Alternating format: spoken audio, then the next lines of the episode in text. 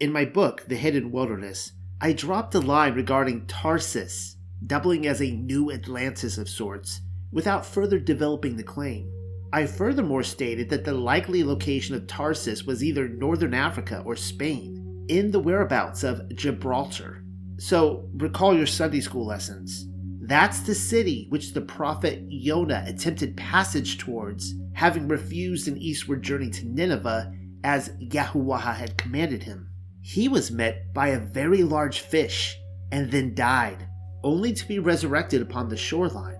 Some have since attempted to convince me that Tarsus was on the eastern coast of Africa, maybe even India, which could very well be the case. Well, then, that means he would have boarded ship in the Red Sea and rounded the corner into the Arabian Sea at Yemen. It didn't happen like that, though. Yonah derived from the tribe of Zebulun in Yasharel's northern kingdom. The, the port at Joppa would have been a hop and a skip away, if a quick and sudden escape is what he was after. And in fact, that's what Yonah 1 2 states that he set out for Tarshish from Yaffo, which Yaffo is Joppa sailing past the Straits of Gibraltar around the Western Sahara all the way down to South Africa and then back up past Madagascar in the direction of India or wherever seems like a very improbable route when the more likely answer is that Tarshish was in the whereabouts of Spain or Northern Africa. Though I could also see Western Africa being a contender. Again, though, I'm not throwing out the Far East as a potential. I just want to look at the evidence for Spain or Western Africa. But then here is where they are pulling their information from. And all the drinking vessels of King Shaloma were of gold, and all the vessels of the house of the forest of Lebanon were of pure gold. None were of silver. It was not anything accounted of in the days of Shaloma, for the king's ships went to Tarshish with the servants of Churam Every three years once came the ships of Tarshish, bringing gold and silver, ivory and apes and peacocks. And King Shaloma passed all the kings of the earth in riches and wisdom. 1 Kings 10 21 through 23 and 2 Chronicles 9 20 through 22. Well, I'll be. The passages in 1 Kings and 2 Chronicles are identical albeit the chapter and verse has slightly different numbers.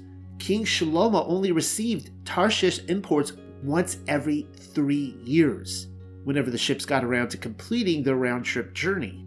That's quite the distance, supposing that nautical mileage is being accounted for by the years. We are told the ancients were capable of sailing 100 nautical miles per day.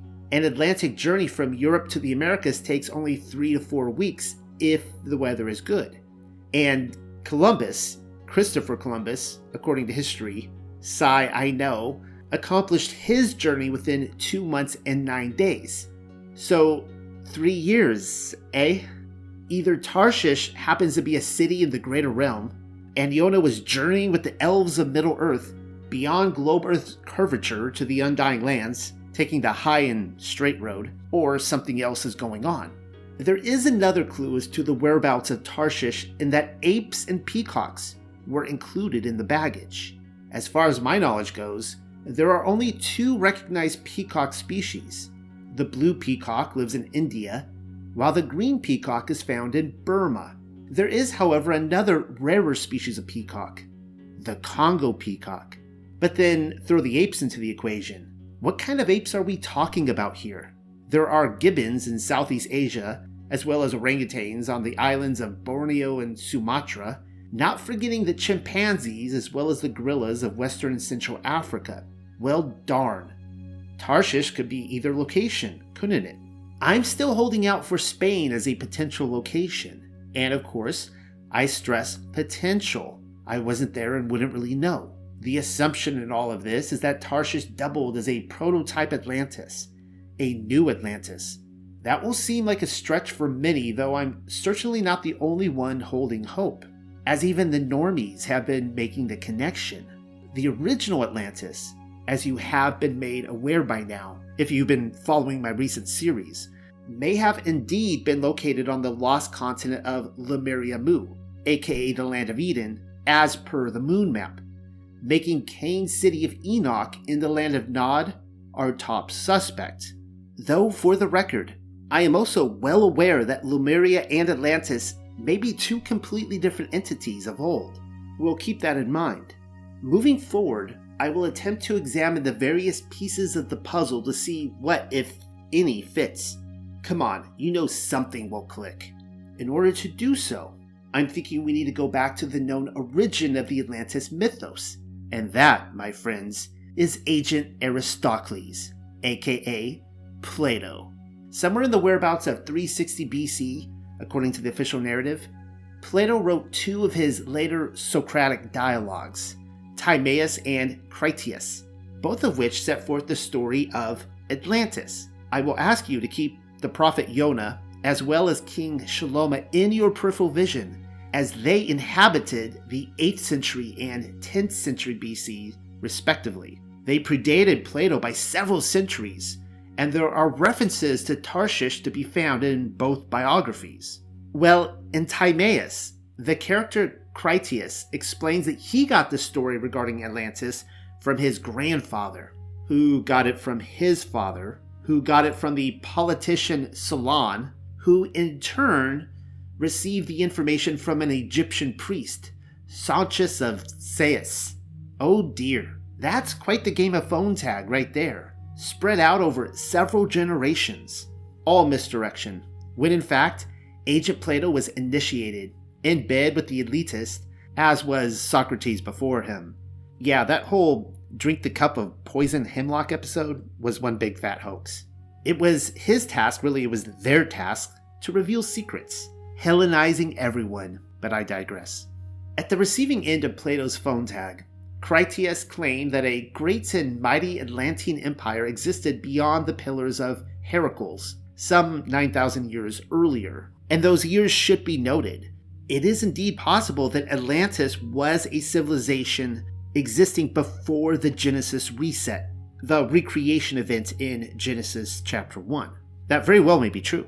I don't want to assume either way. It may very well have been a city that existed before the deluge as well. That being said, Atlantis was said to be larger than Libya and Asia combined, which appears to be a reference to northern Africa and half of modern Turkey, or so they say. After war broke out between Atlantis and the Athenians, and I'm paraphrasing, an earthquake devastated Atlantis, sinking it below the ocean in a single night. Take a mental note of the Athenians, or put a bookmark there or whatever. We don't find out more information on Atlantis until Plato's next cinematic multiverse entry, Critias. In that one, the pantheon of Elohim, those would be the gods, divided up the earth, just as it happened among the Council of the Seventy in Deuteronomy 32 8. If you recall, Yahuwah, the son of Allahayam, received Yasharel as his inheritance. And so it only makes sense that other Elohim would receive their land inheritance. Well, Poseidon received Atlantis. I have more to say on Poseidon's part in the narrative, specifically in his potential relation to Cain and his eldest son Enoch. If Adam was a representative of Yahuwah, then Cain could very well have been for Poseidon, though discussions like that one will have to be saved for another hour.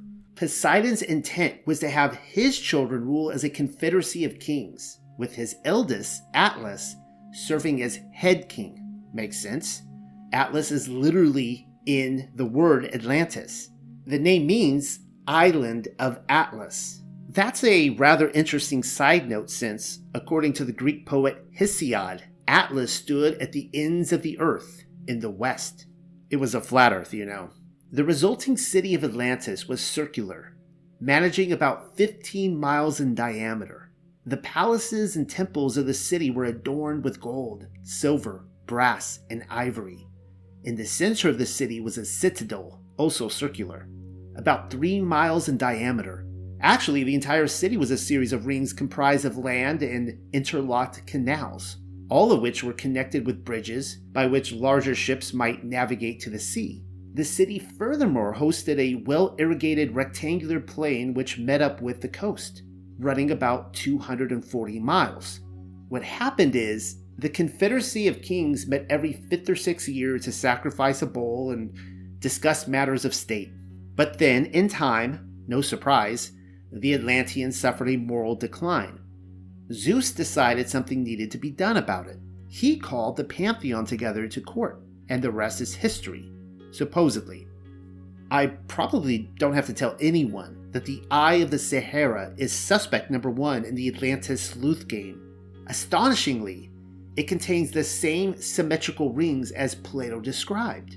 The defining difference between the two is that the Eye of the Sahara sits in West Africa rather than Gibraltar and is 24 miles in diameter rather than 15, which is pretty darn close if you ask me, as a circumference goes, and far grander of a capital city than what the game of phone tag ultimately allowed.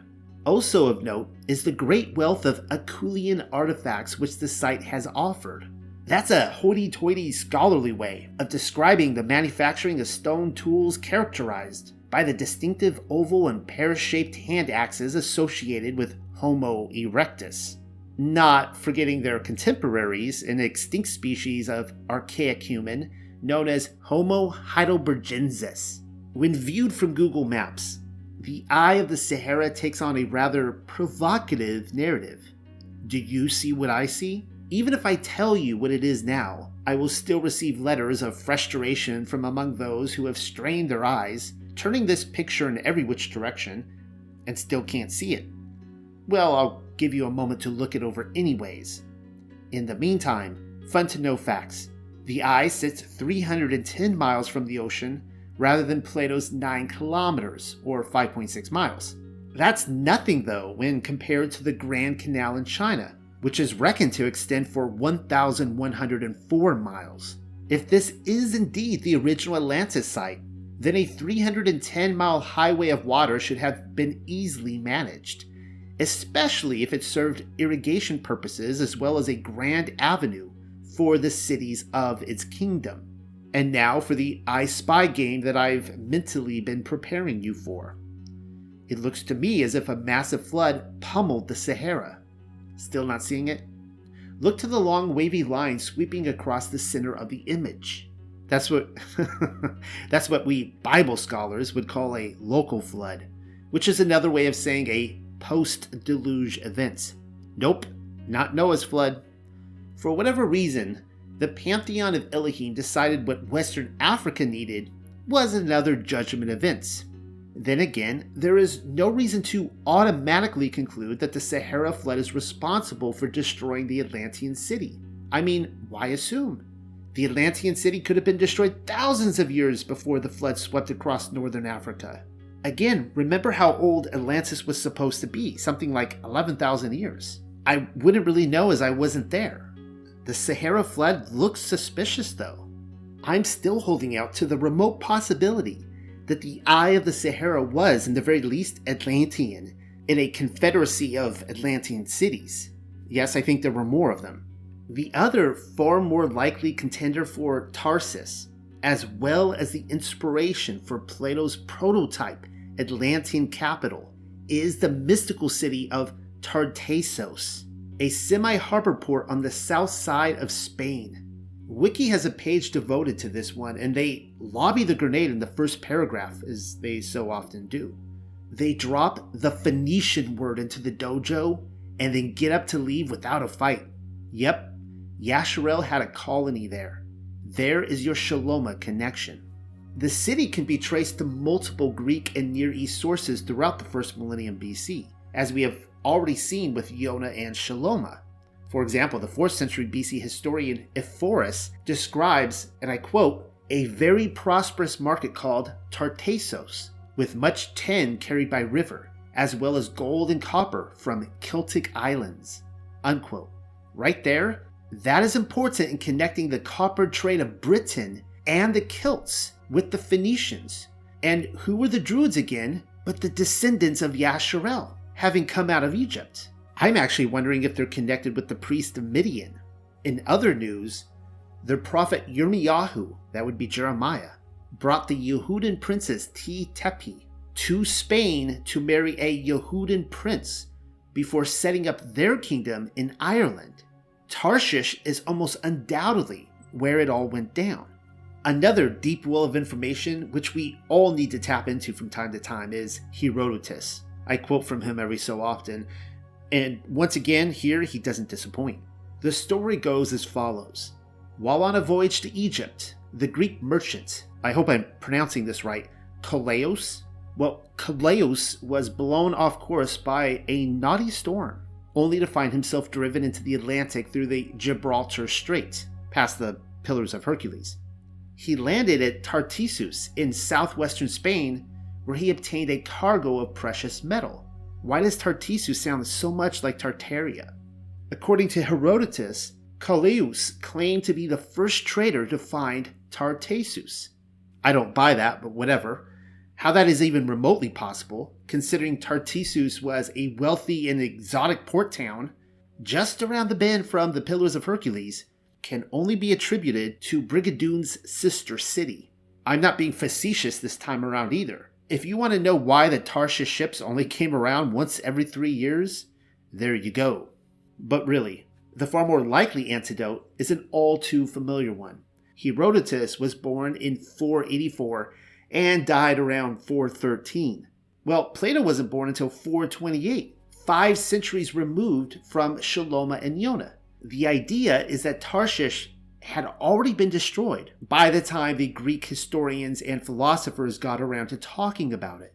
That leaves us with the age old game led by the elites, already attempting to scrub its place in his story. And I won't leave you hanging either, you'll, you'll see why. All things considered, Plato's phone tag story is indeed a ridiculous one. But then, getting back to the story of Herodotus, he claims the Phocians, not to be confused with the Phoenicians, discovered Tartessos in the whereabouts of 550 BC, and that Calais, that was the Greek merchant who went adrift, was met by the Tartessian king Argathonius. The Phocians were a Greek people, and again, not to be confused with the Phoenicians, but take a mental note of them anyways. Argathonius, king of Tartessos, was killed at the Battle of Alalia in 545 BC, and that is that. The city apparently fell into ruin and faded from his story. Quick review Plato stated that Atlantis was situated in the Atlantic, beyond and in front of the Pillars of Heracles. It was measured 9 kilometers from the sea, situated within a large rectangular plain that met a southern coast. Each of these descriptions, by the way, have been identified with Doñana National Park in Spain. And in fact, Plato's Atlantis may have even been discovered. In 2011, a team of US led researchers were able to analyze imagery of the suspected submerged city. Their conclusion is that a tsunami journeyed 60 miles inland, destroying everything in its path. That would be another post deluge event. The multi ring city is believed to have been pinpointed in the marshland. Additional evidence was discovered in the surrounding area. Apparently, residents who did not die in the tsunami but fled inland built what the research team called memorial cities, circular cities, harkening back to the capital which had been buried in the mudflats. If you need this spelled out for you, Tartessos Tarshish is the most obvious model for Plato's description of the capital city of Atlantis. And understand what I'm saying here. I, I'm not suggesting it was the original Atlantis. Plato may have, in fact, been tapping into a much older tale, taking us back to Western Africa or maybe even Lemuria. You know, the land of Eden, the city of Enoch. Tarshish was, as I mentioned earlier, a new Atlantis.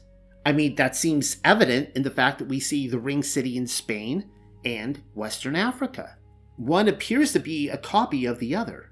If so, then Plato's story would have served as a composite image, blending the ancient civilization with its younger counterpart. That brings even more credibility to the Sahara Desert location as yet another Confederacy member, though I still haven't forgotten about Enoch, the city which Cain built. It was built under the same guise as Nimrod's Tower, I know I'm dumping a lot at you guys right now, but in both instances, the intent of Cain and his child Enoch, as well as Nimrod, much later down the line, was to invade and ultimately destroy the heavenly city of Enoch. Recall what I told you regarding the fall of Plato's Atlantis and also the demise of Tarshish Tartessos, according to the Greek historian. The two cities, conveniently in the same location, were destroyed by the ocean, though it happened during a war with the Greeks, or so we're told. I asked you to make a mental note of the Greeks in both instances. Remember, according to Plato, it was the Athenians that destroyed Atlantis. Well, it wasn't the Greeks whom the Tartessians went to war with according to the Bible. And we might even want to throw the Atlanteans into that. In fact, I would want to throw the Atlanteans into that. No, the end of Tarshish can be found in Psalm 48. I've already written an entire chapter on that passage, but the presidential election cycles is ample proof that we have short term memories, and so repeating it verbatim is a good habit to fall into. Here we go. Great is Yahuwah, our established leader. Praise him, and with a clear, brilliant sound, halal, praise him. In the city of Alahaya Nua, the established holy mountain, behold, how beautifully situated, rising upwards like a tuneful voice, the joy of all the earth, Mount Zion, in the most remote regions, northward, city of the chief head, most powerful Malak, king, Allahayam, son and heir, go to that lofty fortress, citadel of steadfastness, place of gathering. There, intimately know and perceive the established path of life, the rock of refuge. Behold, for all the kings, continually, for as far as one can see or perceive, to the edge of the horizon and beyond, from ancient times, they assembled themselves, passing over across the sea. Behold the clamor as they saw the powerful chief, the established strength. They were astonished, confused. They trembled, perishing suddenly as they made haste to flee. Behold and see their evil condition. Sadness, trembling, devouring chaos has seized them. The grip of sudden pain, like that of a woman bringing forth. On the pathway to the sea, as a sign in the Ruach, you destroyed the fleet of ships of Tarshish. Psalm 48, 3 through 7. Tarshish was represented by a confederacy of kings, just like the Atlantis story. Its fleet of ships crossed the ocean to make war, but it was against the city and mountain of Zion in the uttermost regions of the north. That's not speaking about the state of Israel, and against Yahusha, its Melchizedek king, no less. The city is New Jerusalem, though its other name, if you recall, is the city of Enoch. The mountain is located in the hidden wilderness, in the blessed realm. The antagonist are the blue blooded children of Cain. And I'll go ahead and say it, I don't care if I get hate mail for this New Atlantis. I don't know if you're seeing this, but I do, and it's all there. In true checkerboard dualistic fashion, the unclean city of Enoch made war against the righteous city of Enoch and lost. Perhaps that is why it's his story was scrubbed.